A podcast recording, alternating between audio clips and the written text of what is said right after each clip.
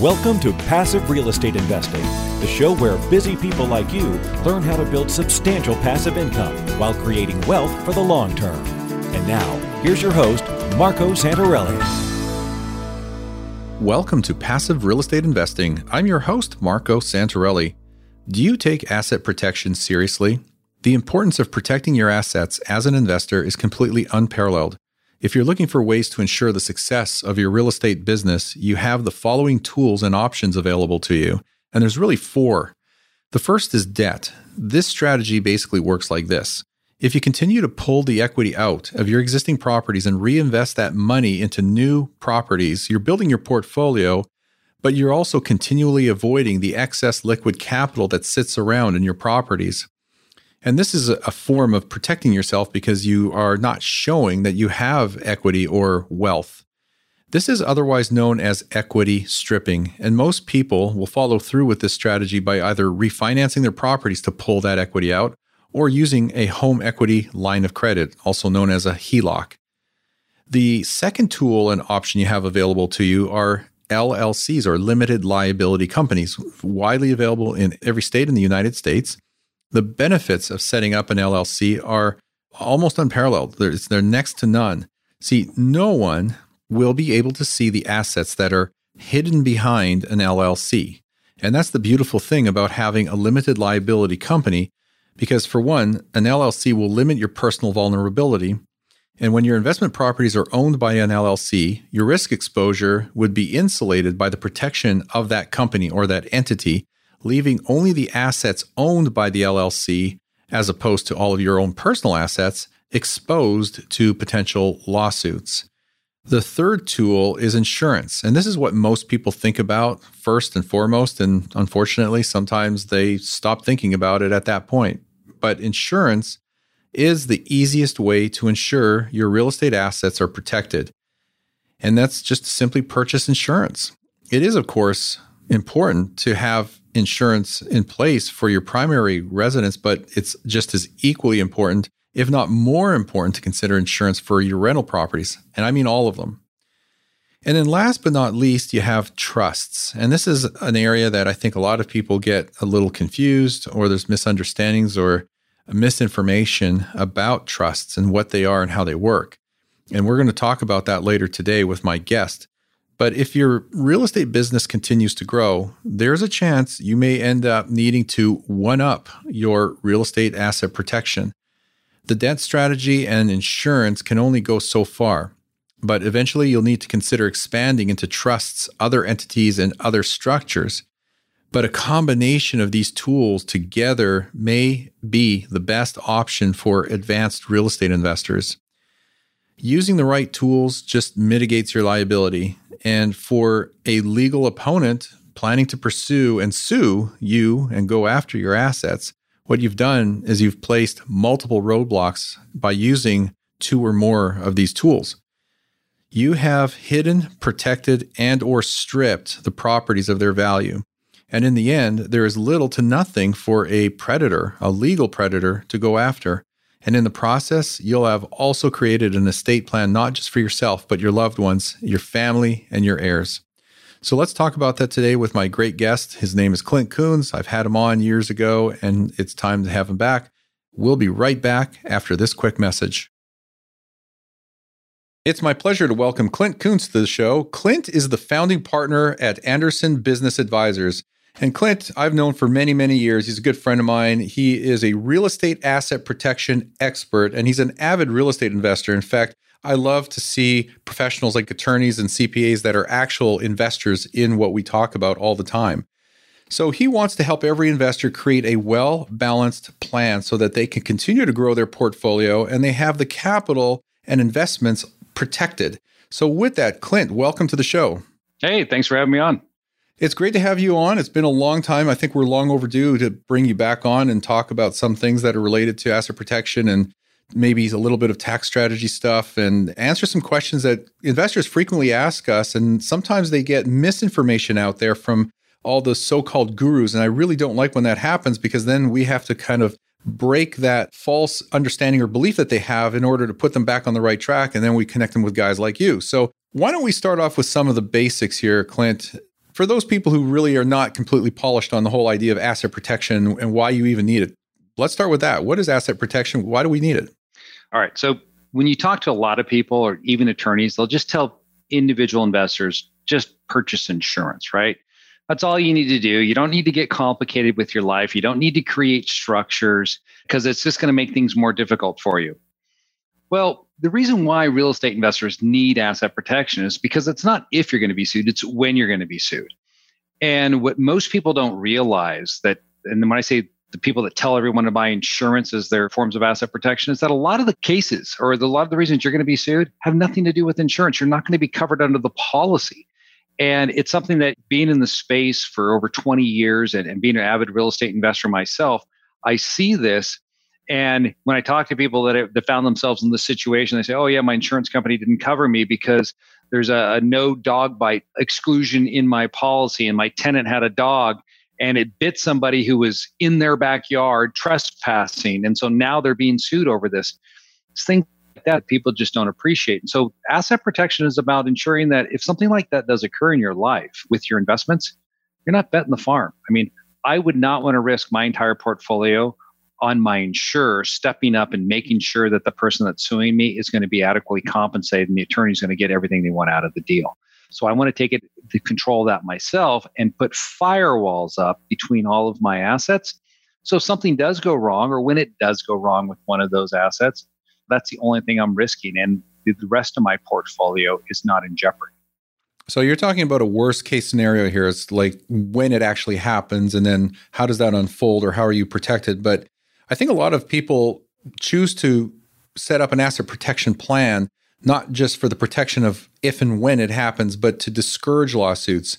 So, how does that work as far as a lawsuit discouragement? Yeah, so one of the things that we teach is that set up your structure so that people don't even know you have it. There's a saying that we've adopted you can't see what you can't see. And so, the one way is to discourage lawsuits is to hold your structures or hold your real estate in a form that it does not tie back to you. So, you don't become an attractive target. Because at the end of the day, any attorney that is looking to take on a client and they're seeking recovery against a property owner, I mean, they want to get paid. They're not doing this stuff for free.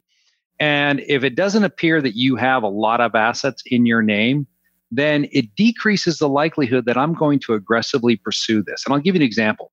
So I had this client in LA bad mm. situation. Somebody, two patrons left a nightclub. One of them lost two legs. The other one lost one leg when a drunk driver hit these two guys and pinned them up against a nightclub.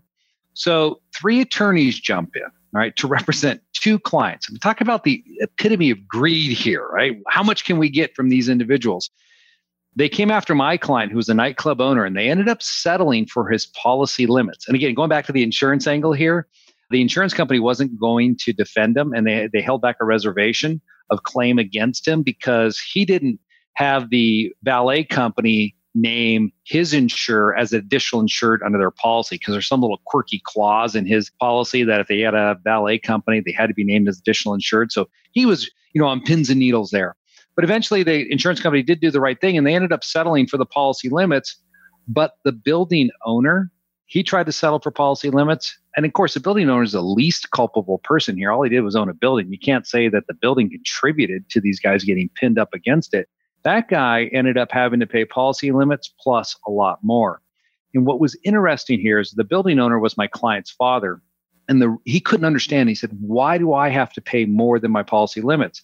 And the opposing counsel said, Listen, we did an asset search. Your son doesn't have anything. You do. And so we know you can afford to pay. And what was so astonishing about that claim is that the son is actually worth more than the father, but they couldn't discover the assets because of the way they were held. And so that's why you do it in this manner, set it up in this manner. Yeah, interesting. So is that the same as I mean, I want to say privacy, but it's really hiding your assets from public view. I mean, you still control them. You don't technically own them. They're held by entities that you control or or own, but through the use of entities, you control your assets, but you don't show that you own anything. So you're effectively hiding it from the world, right? Correct. I mean, you're not hiding it from the IRS. You're not hiding it from banks. You're not hiding from attorneys and CPAs.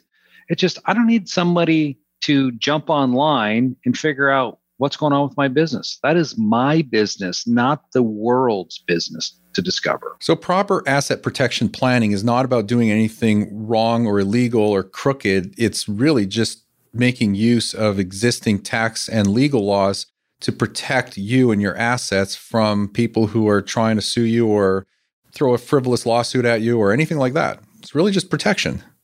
That's all it is. And on top of that, you know, this privacy angle, I'm, I'm pretty passionate about it because in my own business, I've been through situations where in this day and age, it's not about suing somebody and having a valid claim against them. It's about assassination of character and shakedown.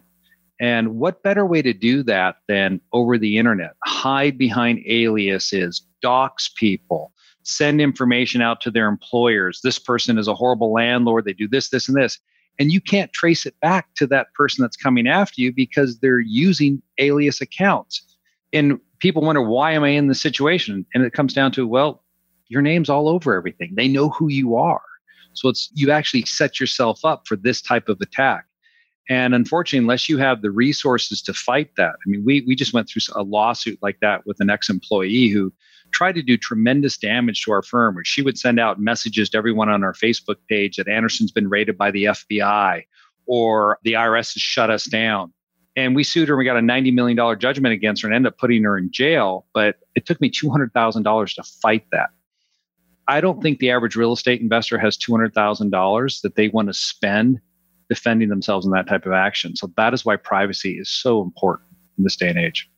Clint, years ago, I went to this seminar and it was put on. They had different speakers. It was one of those circuits where you know you have uh, a platform, a keynote, and then you have a bunch of presenters, and everybody is educating you, but then selling something very expensive at the back of the room, right?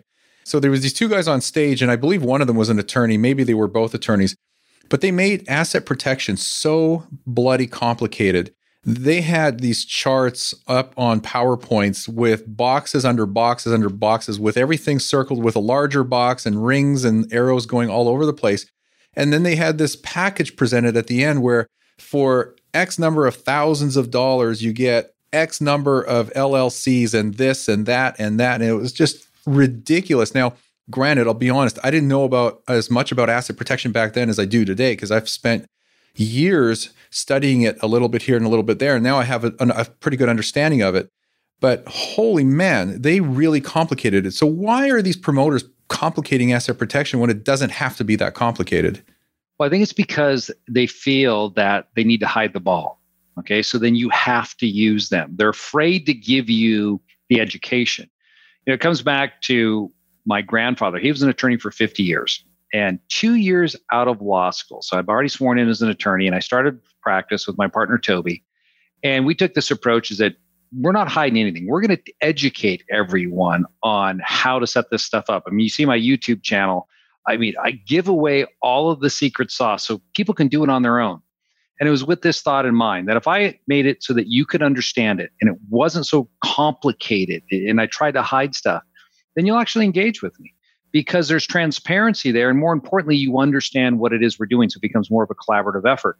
Well, my grandfather saw what I was doing. And he said, You're never going to make it as an attorney because you do not hide the ball. He said, You're basically teaching your clients how to do everything that you could do for them. Why would they ever use you? And you know, I looked at him. I said, "That's our business model. Is that we don't want clients who don't understand it and that they're going to become solely dependent upon us because then they probably won't utilize it going forwards or they'll screw it up somehow, some way, and won't protect them the way it was designed to. And so it's a difference of philosophy on how to go about it. I mean, we've been extremely well building our business through the education model, making sure our clients understand it all. And if they want to do it on their own, great, do it if you understand that you don't have time, it's low value work, you should be invested in real estate, then we're there to help you. I love that model. And that's really the approach we take too. We just want to show you everything, show you how the sausage is made. But at the end of the day, you don't want to be a sausage maker. I just want to buy the sausage, right? but that's a great model. So I talk about treating your real estate investing as a business. And I've heard you say that you should treat your real estate asset protection structure as a business or something to that effect. Maybe I'm butchering your words, but can you explain that? Because a lot of people still think as real estate investing as a hobby or something that is just a very part time endeavor and you shouldn't take all that seriously. But really, at the end of the day, it's a very powerful tool and you should take it seriously. So, what happens here, and the reason people fall into this trap is that you're getting your information from either an attorney or a CPA. And attorney, I see, even though I'm an attorney, I'm, I'm not the traditional type of attorney that, you know, I'm a real estate investor. I have over 120 properties across seven different states. So I look at things a lot different than a standard attorney. Attorney that's focused on asset protection, they're going to see every problem as a nail and they're the hammer. They're going to pound it in. So everything's a nail out there in the world. And a CPA is going to focus just on taxation. All we got to do is reduce your taxes, reduce your taxes, and that's all you should focus on. So they're a screwdriver, and everything out there is a screw that they're going to take care of. I don't want to diminish that because you know at, at Anderson we do both. We do taxes, we do asset protection. We have CPAs and attorneys that work hand in hand. But the overarching plan and what we focus on is what I look at as the third leg of this stool. So you have asset protection, tax planning, and business planning because real estate investors need to appreciate that what they're doing should be looked at as a business. Because if you treat it as a business and you put the systems in place and you put the proper structures in place, it's going to help you succeed in acquiring real estate. So many people wonder, why am I failing? I'm not getting the success I thought I would have at this point in time. Well, many times it's they're chasing the, the shiny objects and they're not just focusing on their investing, but it's also they don't have the proper systems in place. And so you take an entity, for example, so many real estate investors will go to their CPA and they'll say, well, if you're going to flip or you're going to manage, you should set it up as an S Corp. My response is never use an S Corp, always use a C Corp. And they push back on me. They go, why would I do that? And I said, because if you want to borrow money and you're going to work with lenders, they're going to ask for copies of your tax return. And if you want to be toxic to lenders, so they'll never want to work with you, run it through an S Corp corporation, let them know you flip real estate, you're a real estate investor, and you're basically taking yourself out of the conventional lending market. You're going to be in the mid market, working with private money lenders or hard money lenders. And you're never going to know why, other than the fact that you're saving a few thousand dollars in taxes and nobody wants to work with you. Well, it's because of how your tax returns look. And so I tell people, you know, I'll walk into a room and say, How many people here want to reduce your taxes down to zero? And 90% of the people raise their hand. I say, Great. None of you will ever be able to borrow money. I'm like, what are you talking about? Said, well, lenders aren't going to loan to people who make no money. Come on. You need to show income in order to get a loan. So you got to balance this out. And that's what I'm talking about the business planning side. What are your goals? How are we going to set up a structure that's going to help you achieve those goals rather than prevent you from achieving them? Got it. Okay. All right. So back to the asset protection. So you're setting up your asset protection plan, or you're working with Clint Coons, or you're working with an asset protection attorney you're building out the plan, you're following their advice. But how does an investor know? How do you know when you're actually properly protected? Is there a litmus test or a rule of thumb? Is there something in the industry that says, yeah, I've got my plan in place and I'm properly protected? I wouldn't say there's a litmus test. This is the horrible thing about what I do from my standpoint. I mean, every once in a while, I want my clients to be sued because then it gives me great stories to tell people. Listen, if you do it this way, it works, you know? And we've had clients that have been sued. I mean, I just shared with you a story like that. The key thing that you need to focus on is that when you're creating your structures, that you're setting them up the right way with the proper documentation in the right jurisdiction for the type of investing that you're engaging in and that they're set up to protect your assets you're making a tax selection that's going to be efficient for you but still at the same time is going to help you on the financing side of building the business. And so you have to look at multiple facets here. It's not a one size fits all approach, although people, everyone wants to think that, oh, all they need is an LLC. Well, you know, I can't say that until I look at your individualized situation. So here's a related question to that. I've heard from different people if you're holding properties in an LLC, you should limit the number of properties based on the amount of equity that you're comfortable holding within that LLC. So it's not so much the number of properties, it's really the amount of equity that you're willing to put on the line or risk, quote unquote. Do you subscribe to that model? Is that how you normally measure it? How, how do you do it? One property per LLC, unless I'm working with an institutional lender because it's a package deal and I'm forced to carry all the real estate inside of one limited liability company and it just comes down to numbers. Okay. So people that look at equity, they don't understand real estate investing. I'm buying property not for the equity, I'm buying it for the cash flow. So if I had 10 properties in one limited liability company that generates for me $5,500 a month, but it only has a total of about $350,000 equity. What's more important to me? Well, it's that cash flow that I'm living on that's supporting me, that's paying for my child's education. The last thing I want to do is risk that cash flow because of one lawsuit that wipes out all of those properties. And sometimes people say, well, Clint, you're just fear mongering when you say stuff like this, that it, it could, it's not going to happen. It may not happen. I hope you never get sued. But if it does, every one of my clients that have been in that situation never came back to me and said, Man, Clint, I really regret you telling me to set up one property per LLC because it just saved my butt. But those that don't follow that advice, I mean, I just had one in my office last year with three properties in one LLC, and he's freaking out because he's going to lose everything. I just, you know, what do I say to him? I said, I told you the way to do it. You didn't follow my advice, and this is what happens. And so I don't want to see people in there. Setting up LLCs, it's not expensive. It can be very inexpensive. I call it an inexpensive form of insurance to keep your portfolio growing. So I totally agree with you. But I know what some listeners are thinking right now. They're thinking, okay, if I have a portfolio of whatever, 10, 20, 50 properties or 120 like you, and I have each one in an LLC. So I've got the annual state fee, right? a resident agent fee, and then I'm not sure what else. Maybe you have to file a form every year, which you could do on your own, or you could just hire someone to do it very inexpensively. So, I mean, they're probably asking, what's going to cost me per year per LLC, just to get a ballpark idea of the carry cost on that. It, and I agree with you; it is insurance.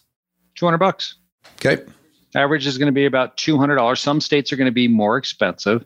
So let's say it was in California, and you had California LLCs. I know, I know.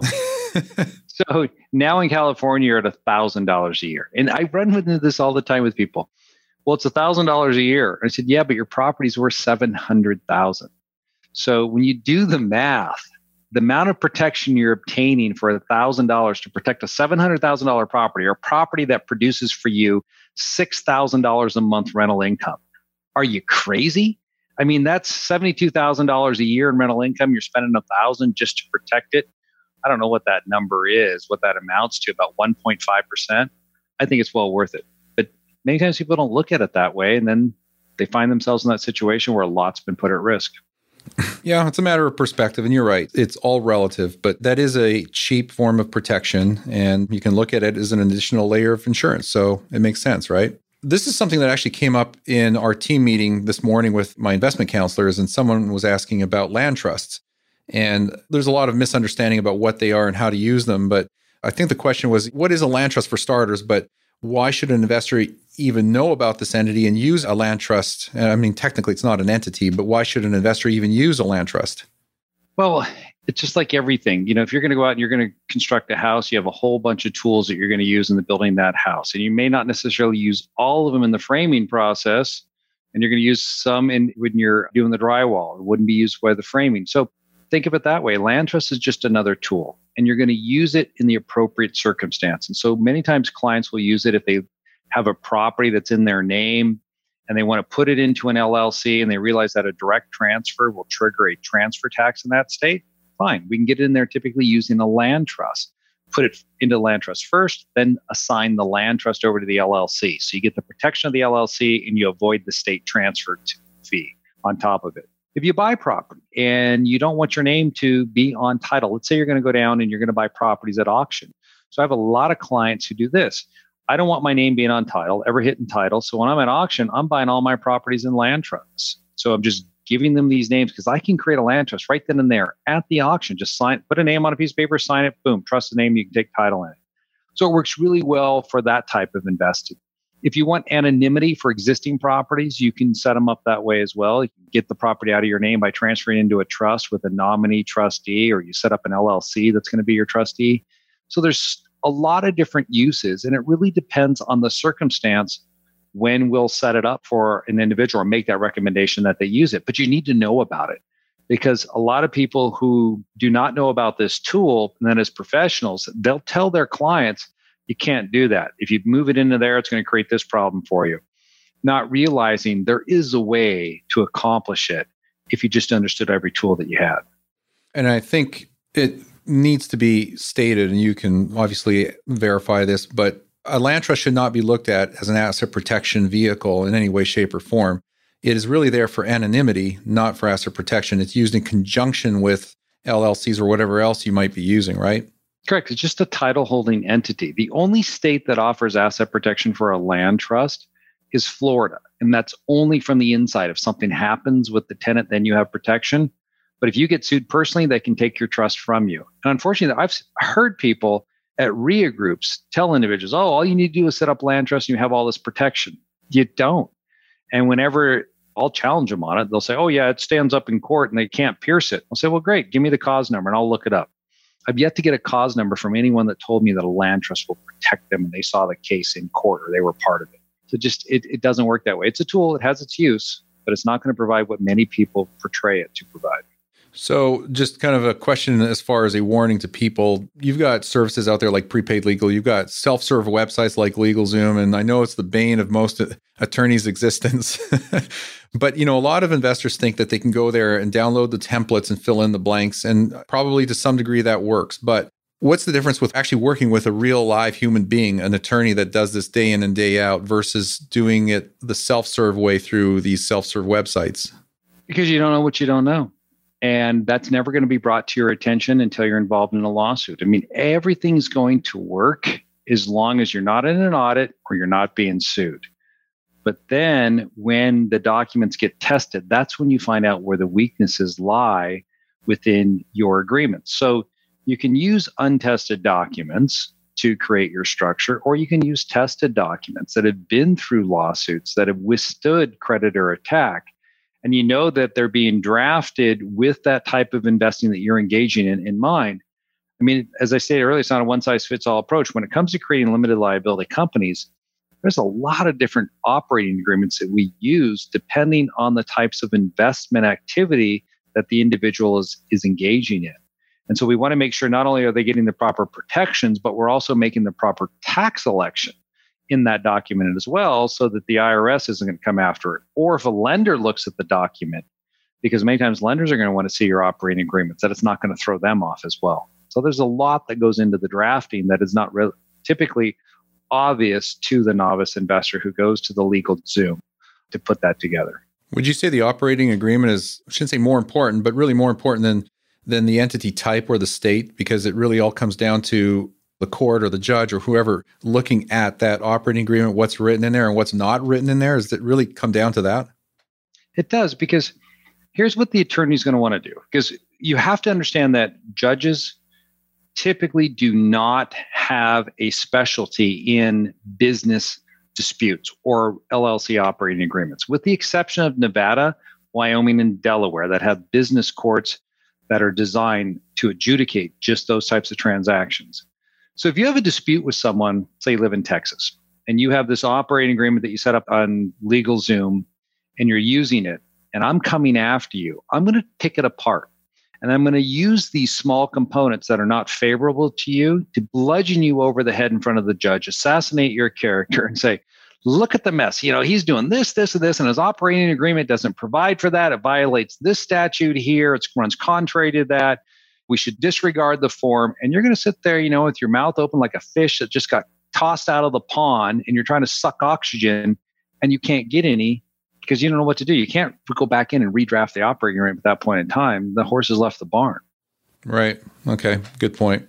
All right. Just in wrapping it up, this is an actual client case that we're dealing with right now. We have a particular investor who firmly believes that they need to have the property that they're purchasing in an entity before they actually go for financing in order to have that asset protection in place. And I don't think I've ever heard of this before. And I don't believe it to be true because it's my understanding that you can close on a property and transfer title into an entity at any given time, and you're protected from that point forward, regardless of whether you were on record of having qualified for the financing prior to that. So, can you break this question down? Just tell me what the truth is on this. It's a single family home Single family home. All right. So if it's a single family home and they're told they need to have an LLC set up in order to obtain financing, then that tells me they're not dealing with a Freddie Fannie product. They're dealing with most likely a community lender that's going to treat this as a portfolio loan. The community lender standards are such that they want that property in an entity to ensure that there aren't any potential adverse claims that could be filed against the property vis a vis the owner. And it's not a bad way of doing it. They're trying to ensure that they have first position right of title against that property. So when, when you're dealing with institutional lenders, for example, and you're going to pick up maybe 15 properties, the institutional lender that's going to loan against those will do the same thing. Their requirement will be that they will only do the deal if those assets are inside of an LLC. They will not deal with an individual. They only want to deal with the entity itself because it's one less potential claimant. That is, I can sue you and then I have access to your property. So they're trying to minimize that to the greatest extent as possible. So there could be some validity to that with a portfolio lender. That's what I'm assuming that he's dealing with. So let's do a what if. What if it's just a standard three bedroom home, a rental in another market, an out of state purchase? It is a conventional loan, okay, just a Fannie or Freddie product, and it's plain vanilla. There's nothing special about this. It's not a portfolio lender. Not happening. Can't do it. Freddie Fannie guidelines won't allow them to take that type of deal on inside of the business entity. It would have to be a commercial loan. And under their guidelines, anything four units or under is classified as residential, which would require that the individual himself be the owner of that property. So you couldn't even refinance that property as a commercial property inside of the LLC because it doesn't meet the definition of commercial. It's residential.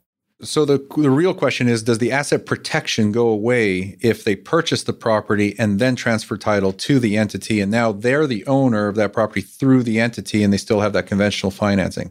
They still have asset protection.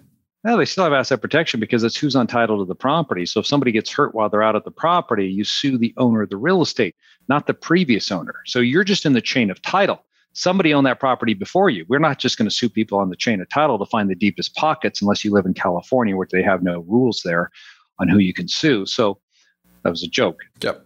thing is, is that by putting it into there, you know, because all my great stories, unfortunately, do come from California. it was a time delayed joke. I was actually processing the thing you said before it. yeah, I mean, there's just so many whack job cases, there decisions out of there. But anyways, you do have protection, and that's why you do it. And you know, one thing that comes up on that, and you're probably going to ask me this, so I'll beat you to it, is that due on sale clause. People say, well, if it's encumbered and you put it into an LLC, the bank can call my mortgage. Okay, yeah, right. That's a what if. They possibly could. What is the reality? In 20 years, I can think of maybe four instances where a note has been called when somebody transferred their property into an LLC. And it had nothing to do with the fact they transferred in the LLC. It's because they quit paying their mortgage, right? They did insure their property. That's why the note got called, not because it was in a limited liability company. Lenders are in the business of loaning money, not owning real estate. And as long as you're staying current on your mortgage, you're keeping your property insured, it's never been an issue. Yeah. And I've never heard of one case in the last 16 and a half years. I mean, it just, I'm sure it happens, but it's very rare. So to me, it's a scare tactic that, that some people use in order to sell more of whatever it may be. Land trust. Everybody wants to sell land trust. And so they use it for that purpose. They tell you the land trust avoids the due on sale clause.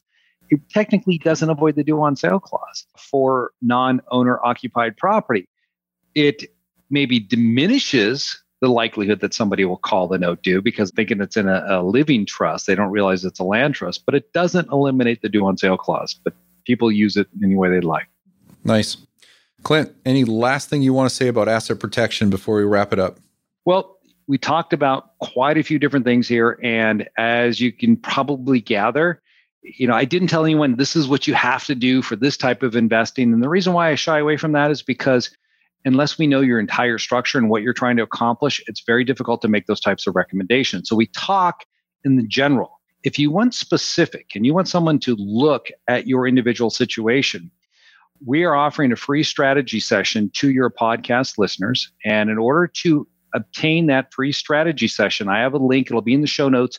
But if you go to ABA, that's aba.link forward slash Marco SS, go there, you can sign up for a free strategy session Typically, it's $750. We will waive that for your podcast listeners. They can get that free strategy session, and we'll sit down with you with one on one and we'll go through your individual investing and design out a plan for you. Awesome. Wasn't expecting that, Clint, but thank you. I appreciate it. You bet. That's great. Well, thank you for spending the time with me here today. This is always an interesting conversation. Some people don't really want to hear about it or talk about it because it's just too complicated for them. It's too confusing. But at the same time, in the back of their mind, they know, yeah, I can't avoid this and stick my head in the, the sand all the time. I have to deal with it and put it in place. So you're better off putting it in place today before the day comes when you say, ah, crap, it's too late. Great. Marco, thank you. It's great seeing you. Thank you, Clint. Appreciate it. All right. Bye bye. I hope you enjoyed today's show about asset protection and why it's important for real estate investors. If you really want to build a solid foundation and build your real estate business, you have to have asset protection, proper asset protection in place. It's really not an option. So, in wrapping up here, let's just make sure that you click that subscribe button so you are always notified of each and every new episode every week. If you have questions about real estate investing, by all means, let us know. If you're working with an investment counselor here, then ask them, call them, email them, let them know what your questions are because we're here to help you.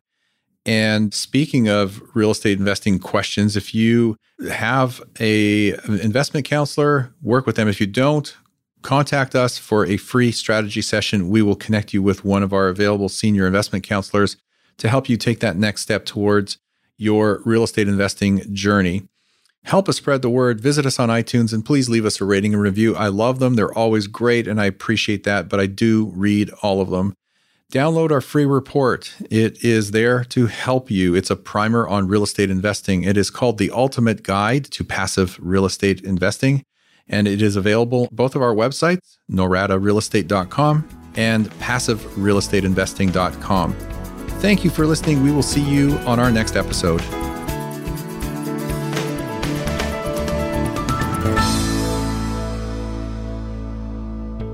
You having a hard time finding great investment properties? Unfortunately, the best deals are rarely found locally. Successful investing begins with the right properties in the right markets. Norada Real Estate provides everything you need to invest in the best deals across the U.S. Our simple, proven system will help you create real wealth and passive monthly cash flow. Get your free copy of the ultimate guide to passive real estate investing at noradarealestate.com slash guide. That's N-O-R-A-D-A realestate.com slash guide. Are you on track to achieve your financial goals? Income producing real estate is the most historically proven way to accumulate wealth and has created more financial freedom than any other means. Norada Real Estate provides everything you need to invest in the best turnkey cash flow rental properties. Our simple proven system will help you create real wealth and passive monthly income. Get your free strategy session with our knowledgeable investment counselors at noradarealestate.com. That's N O R A D A realestate.com. Are you looking for a roadmap to financial freedom? If so, we have a solution for you. Norada Real Estate is offering a limited number of free strategy sessions to help you get out of the rat race. Learn how you can create wealth and build monthly passive income. To set up a time with one of our knowledgeable investment counselors, simply go to noradarealestate.com. That's N O R A D A realestate.com. Nothing on this show should be considered specific personal or professional advice. Please consult an appropriate legal, tax, real estate, or business professional for individualized advice. For distribution or publication rights in media interviews, please contact the host.